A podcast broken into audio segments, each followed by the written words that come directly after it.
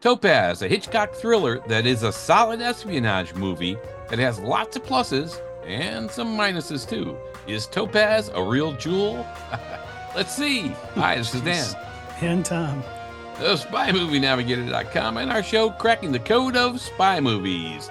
We're your spy movie team, bringing you the best coverage of spy movies in the world for almost five years. All right. Alfred Hitchcock's Topaz is a 1969 espionage thriller based on the 1967 Cold War novel of the same name by Leon Uris. It has met with mixed reviews since it came out in 1969, and we want to talk about some of the issues now. Well, it is a Hitchcock movie, and in general, that's a good thing. Some said Hitchcock should have folded up his director's chair before Topaz and Torn Curtain, but let's see if he still fits in that chair for Topaz. Oh, jeez, Dan. Torn Curtain's a better movie than Topaz, but we'll get into hey, that. Hey, there's some great stuff in here. The plot is complicated, and you really have to pay attention. And we now have the advantage of watching a scene more than once if we want to, and if we need to. There's a lot going on. Wait, that, but, that says that says a lot. The fact that you may need to watch a scene multiple times. There's a lot of movies. It. There's a lot of movies like that now. I mean, you know, try to keep up with Mission Impossible, Dead Reckoning man. All right, but the plot based on the Cuban Missile Crisis, which was a real world event in October 1962.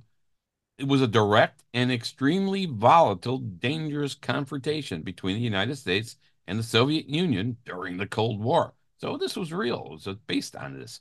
It was as close to a real nuclear conflict at that time as we have seen to date between these two superpowers. And of course, rest of the world, one way or another, would have been drawn into this conflict. This movie is based on the novel, as we said, by Leon Uris, which is based on the real life espionage that was happening between these two superpowers at the time. The movie's not a documentary, nor is it stating that it's mostly true what they're showing in the movie. Obviously, it's fiction, some of it. But what is true is that there was a real Cuban Missile Crisis, and this movie, taking its liberties, delivers a story about the espionage that went on behind the scenes. You know, for me, Dan, this was interesting because I love how they bring some of the realities of the situation mm-hmm. that allow the liberties they take feel more plausible. I'm going to talk about this more a little bit later. I did want to say the Cuban Missile Crisis.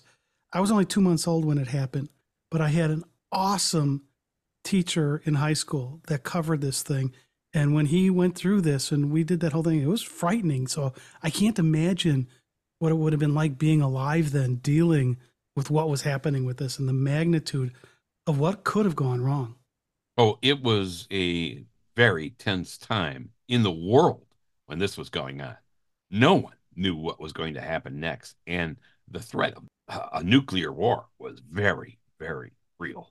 All right. Now, here in this movie, basically, the agents of the United States are gathering intelligence that says that offensive weapons are being assembled in Cuba that could easily strike the United States of America. One American spy is friends with a French spy, and he solicits his help in trying to sort through and determine the real facts so that the United States could protect itself from potential attack, only 90 miles away from the United States' southern shore and to do what they could do to get these offensive weapons out of Cuba as soon as possible without causing, like we said, World War III, a nuclear one.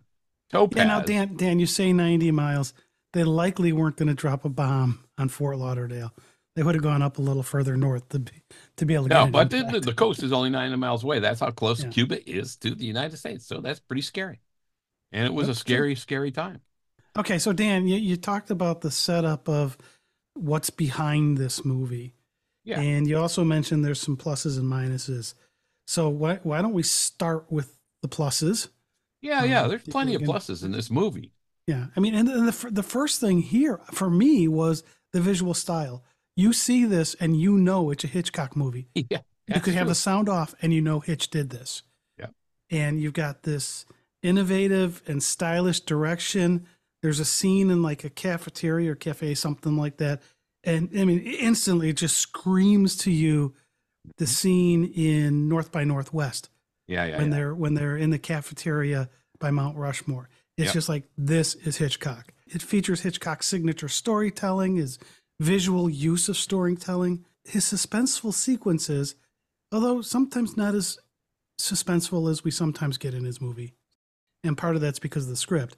But then we also get interesting and unique camera angles here, these close ups that come out of nowhere, the sweeps. I mean, visually, this is a really good movie to watch. It's a winner. Visually, it's. The sets are solid and, you know, a little bit period piece for us. Now, granted, they filmed it in 69, it was supposed to be 62. So making it a period piece is pretty easy. But if you think about it, the concept of two powers potentially coming into nuclear war, that's still valid today. Yeah, exactly. So the movie ha- has reference, even though it was good then, and we'll we'll talk about the box office stuff. The content of the movie and what's going on in the movie is very topical today. No, no question about it. I mean, another good thing about the movie, I think, is that we see the world. We get to travel to several places in the world, including Copenhagen, Wiesbaden, West Germany, Virginia, Paris, New York City, Washington, D.C., and Cuba. I'm going to say Cuba in quotes because Cuba was shot in the studio for obvious reasons. 1969, we weren't going to Cuba. uh, we, so the remainder of the film was shot at Universal Studios in Hollywood and in and around the city of Los Angeles, California, in the U.S. But this adds to the sense of global intrigue again, and it's certainly in 1969 borrowed from the James Bond movies in terms of this. So this is a story, again, not a documentary. So certainly Bond influenced, I think, some of the places they went. Well, it's not just the places they went.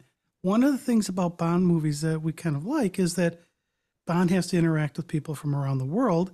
Yeah. And in this movie, they've got agents from two different countries that have to work together somebody from France and from somebody from the US. Yeah, yeah. Now, in the James Bond series, we're used to seeing the American Felix Leiter working with the British James Bond. So I think this bringing in the agents from the different parts of the globe makes the world a little bit tighter mm. and more integrated. And I, I just think it's a really good way to close the world in a little bit on us. And really, it makes it more realistic because in the spy world, allies did exchange information and did help each other in these spy related missions. So, yeah, I liked it too. I thought that was good. All right. The other thing is we mentioned the plot. It is it's a complicated plot, but it is an intriguing plot. The film revolves around Cold War espionage and political intrigue, which appealed to audiences certainly who lived through the Cuban Missile Crisis when John F. Kennedy was president of the United States, and those who are interested in spy movies and perhaps real life events that included spying, real spying, and real espionage. The key here in Topaz is that this is an espionage movie a true espionage movie. You and it's an feeling. espionage movie, not an action movie made to look like an espionage movie. Right. Yeah. You you get the feeling from that jump that there's going to be tension between the United States and the Soviet Union, but we get the immediate sense that real espionage, real spying is going on here. Not fancy cars and gadgets.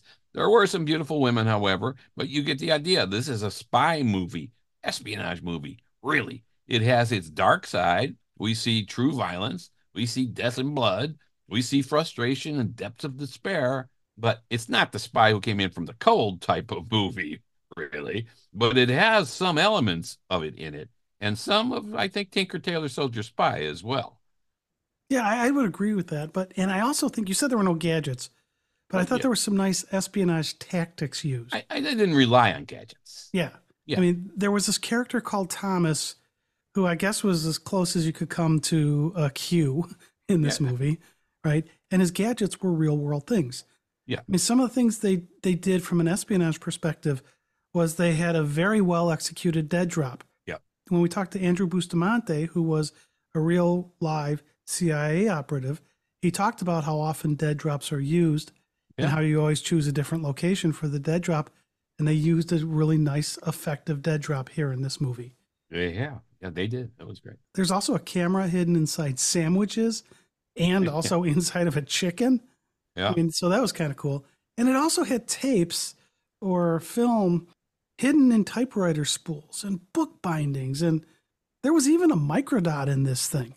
Yeah, I mean, I mean that's all that's all great stuff, really. I mean, I love the dead drop. The dead drop was great. I, I, it, it's a tried and true spy technique. Even the brush by drop, there was one in this movie as oh, well. that's right. In the beginning, right in New York. I mean, that that was excellent, excellent well, spy stuff. Real with stuff. Roscoe Lee Browne? Gotta love that guy. yeah, yeah. So, and we saw Microdot, of course, used in Mission Impossible 3 with the Microdot that Lindsey Farris sent to Ethan Hunt. I mean, Microdot's been around a long time, but here they're using it in this movie in 1969. Pretty cool. Well, it's it's interesting because I don't see it a ton in spy movies, and you would think they would use them because it's a great way to transmit a bunch of data innocuously. It's just a dot on a piece of paper, you know, easily hidden. Yeah, yeah. absolutely. Yeah. Uh, and in this movie, there's really no tongue in cheek one liners. There's few moments of relaxation, and it moves both slowly and quickly. we say that because you will see that at times it seems to drag a little. It's a two hour and 23 minute movie, they say, which is a long movie. It could have been trimmed up a bit. And then other times it is moving fast and you can get lost and you got to pay attention. Say, you know, it, yeah, let, let, me let me stop you for a second on that time because uh, you kind of hedged on the time. Mm-hmm. IMDb lists this as a two-hour and twenty-three minute movie, which would put it just a little bit shorter than the longest James Bond movies of Casino Royale, Spectre, and No Time to Die. And also, we have to remember that Mission Impossible: Dead Reckoning Part One came in at a whopping two hours and forty-three minutes, just yeah, like yeah. No Time to Die. Yeah, they're dropping Part One now. yeah. Now, anyways, what I'm the IMDb number, I'm not sure where they're getting it from because we watched this on Amazon Prime yeah. and it only comes in at two hours and five minutes. So I don't know what happened to the 18 minutes or did IMDb make a mistake on that? Now it's possible well, Amazon cut it. I think there were um, multiple endings filmed too, were there? Yeah, there yeah. there were. So just like if you remember the 1985 movie Clue, you know, there are multiple endings made for the movie Clue, and depending on what theater you saw it in, you might get a different ending than someone who saw it in a different theater ah, because okay. they played the different ending. Now uh, we do know that Topaz had multiple endings, mm-hmm. and so and they put them on the DVD set. So I'm wondering if the two hours and 23 minutes is the two hour and five minute movie we saw plus the other endings. Yeah, because yeah. in on Amazon Prime you get one ending with it. Yeah.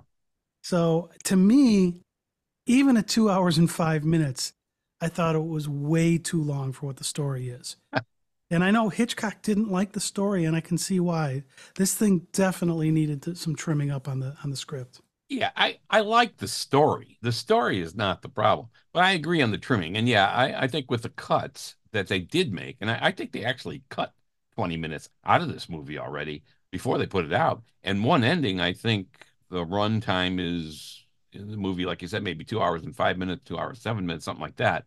And um, so I, you know, I, but I'm okay with the story. If you like a real spy movie, meaning you want to see what real spying is might be like, this is a movie that is more realistic than the popular spy action movies we see now, and certainly more sober and somber than the previous six James Bond movies up to 1969 that were out. So yeah, I, I totally agree with you there.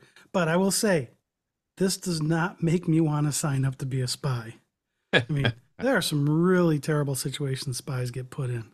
Yeah, right. real spies and spies depicted in movies like this and The Traitors, for instance, that movie we did a, an episode on. It's not glamorous or fun, though Devereaux did have some fun in this movie with Juanita, and there were others having some fun too, but that wasn't the tone of the movie. I think, granted, some people will hate this movie. It was not all that successful at the box office. And its release, it grossed just under four million dollars, they say, in the U.S. and Canada. But you get you get different numbers in different places on this. And I've read that it's the only Hitchcock movie not to post a profit. I mean, I haven't yeah. tracked that down, but I read it in at least two different places. Well, it, it was it, it, was a Hitchcock failure at the box office. There's no question about that. It, it's it's they said that Universal had a four million dollar budget to make this movie, which I believe it was the largest budget of any Hitchcock movie to date. And most say that they took in about 3.8 million at the box office. So yeah, they would have lost money on this movie. So yeah, not good. Not good. Yeah, now that doesn't mean that even though it didn't make a profit doesn't mean it's a bad movie. So let's look at a real highlight in some eyes.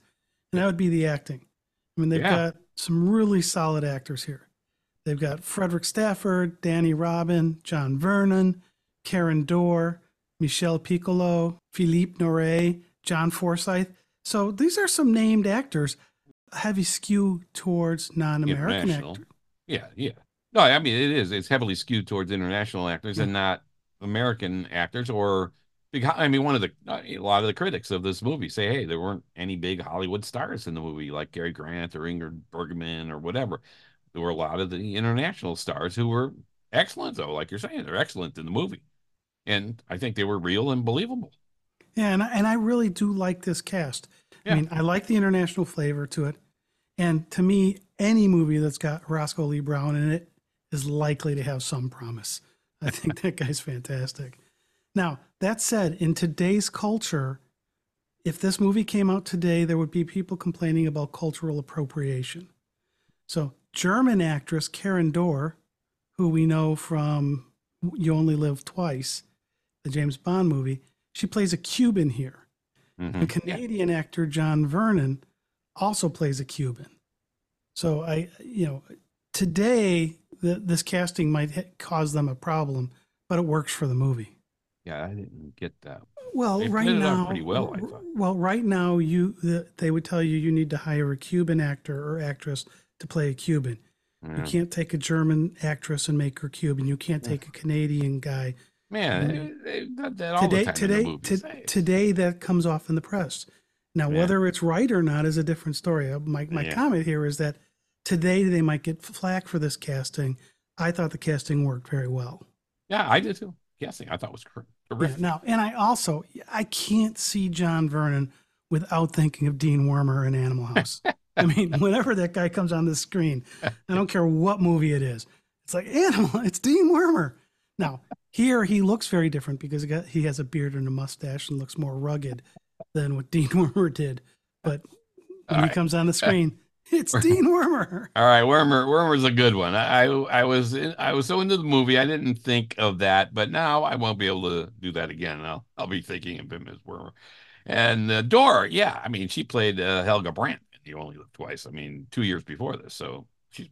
I thought she was stunning in this movie. Right? And you get to hear her voice in this one. And yeah. you only live twice. They dubbed her. Yeah, yeah, yeah, yeah. A lot of dubbing in the Eon production movies. Yep. Sometimes I don't know why.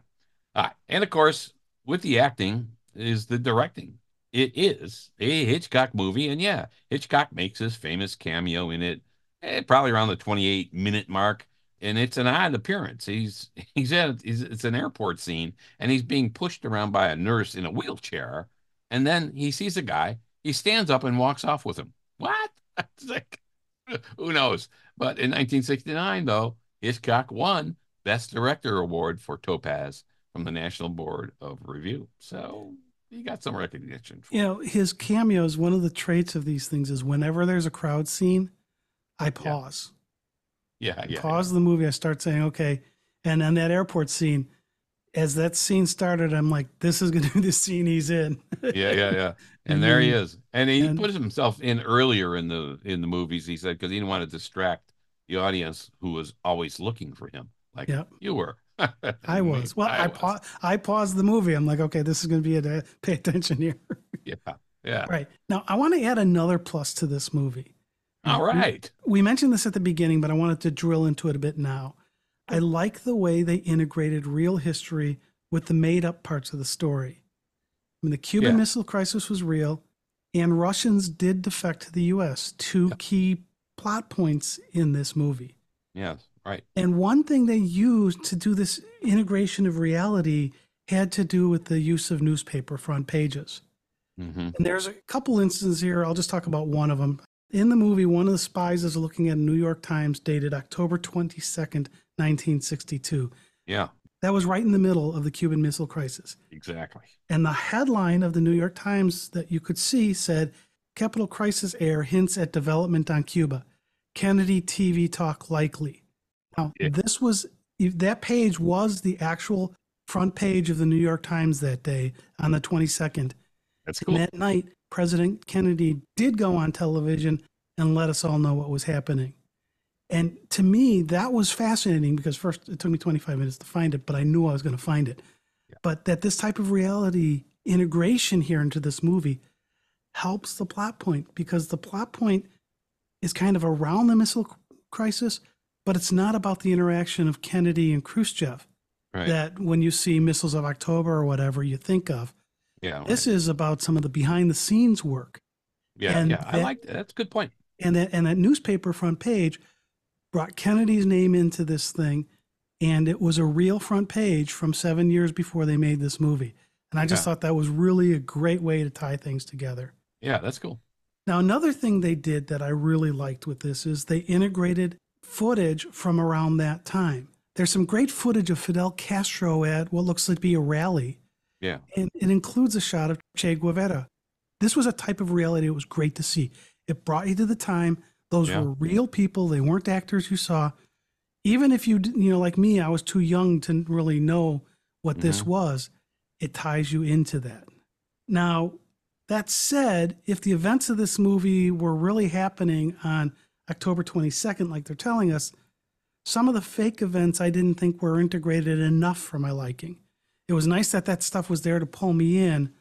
I mean, the story pokes around the missile crisis, but it doesn't hit you as hard as we really were hit when this thing went on. Yeah, that's a good point. I, I think you're right on that last point. In, in, reality, it was a nightmare for the world when it was happening. Really could have been a nuclear World War III, and and we will get to the ending too, which I want to talk about. But yeah, I think you're right. It danced around the entire crisis, but that was the focal point of the underlying focal point of the movie.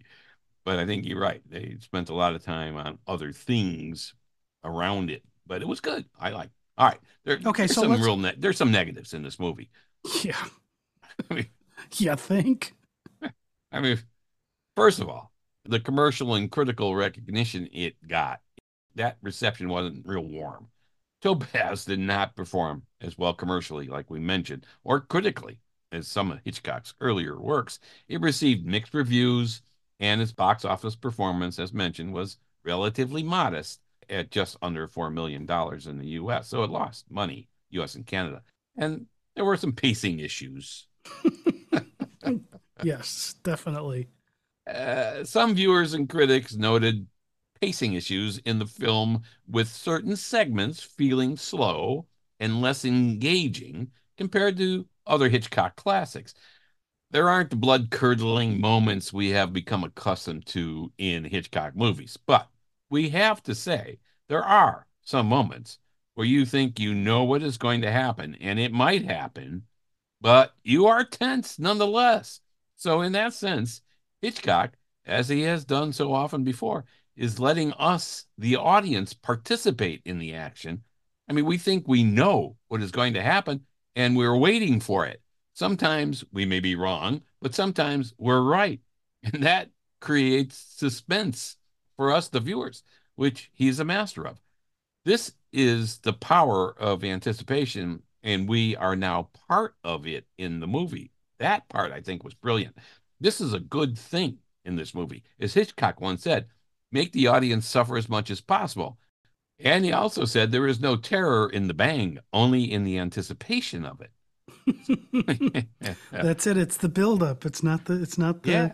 event itself. Yeah, so yeah, there's some pacing issues in the movie, and quite frankly, I was okay with the pacing except for the end, which reminded me of I don't know someone eating a delicious uh, meal at a regular pace, and then just uh, decides to scarf it all down as soon as possible in a moment, and it's gone. It's like, wait, wait a minute, what's going on here? That's that's how the movie ended. Not with an appetizer, a meal, and a dessert, but bam, the meal's over, and so the movie is over. This is my single biggest critique of the movie. Really, is the abrupt ending of it. Like they like, oh, you're gonna wrap this thing up. Well, to me, it kind of felt like it had two endings, but you know, and to me, there also was not this as is the much. one they picked. Yeah, but no, it's not even. That's not even that. I'll, I'll talk about that in a few minutes. But there, there really wasn't that much tension for me. I mean, if it wasn't for some of the camera shots and some of the visual stuff we talked about before, I don't know that I would have picked up that this was a Hitchcock movie. At points with the pacing, it didn't feel like one of his. It visually was looked like one of his, but the pacing didn't really make it feel like it was one of his. Yeah, see, but you know what I said about what what I said a, uh, a minute ago. I, I think it's still true that we were drawn into some of those scenes where we we think we know what's going to happen, and then it it may happen, and it does happen, but we're anticipating it. Like he said, that's the anticipation that draws you into it, and I I did like some of those elements. Yeah, see, I, for me for me the tension wasn't Hitchcockian, but that brings us to another miss, and it dovetails exactly on what I was just saying. Yeah, and yeah. that is a comparison to Hitchcock's earlier works. Yeah. Hitchcock had created such a string of successful movies in the years leading up to Topaz.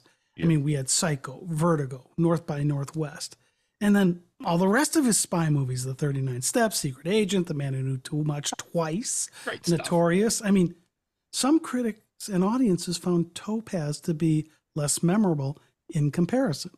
Okay, I can see Would that. this have been more successful if Hitch didn't have his name to it?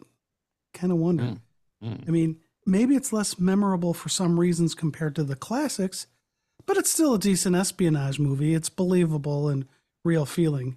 Yeah, you get a real feeling. Yeah. Yeah, so maybe you know you said you can kind of guess what's going to happen, but you do get involved in the movie, which is what movie magic's all about. Yeah, I think that's the magic of this movie. Yeah, you're going to compare it to other Hitchcock movies, but at this point, yeah, maybe if Hitchcock's name wasn't on this thing, it would have been more successful. Because there's like, hey, you did all this other stuff, which is fabulous. You know, Yeah, the not every movie's anticipation of what equal. Yeah, the anticipation of what a Hitchcock movie is doesn't come to play here in the plot. Yeah, and it, let's talk about the plot. We don't, we mentioned it's a complex plot, and some viewers appreciate intricate plots in espionage movies like Tinker Tailor Soldier Spy, and others find Topaz to be overly complex, maybe even convoluted, making it challenging at times to follow. So, okay, yeah, I, I think that's true. You must pay attention. Things sometimes happen slowly, like we mentioned, and sometimes very, very fast. So, this critique is accurate, and it isn't something like, "Hey, get the Lektor" or some other MacGuffin. Here, it's real espionage as it would have happened, as it would happen in the real world, and you are drawn into that part of it, and you really do have to know the players here and whose side they might be on or are on.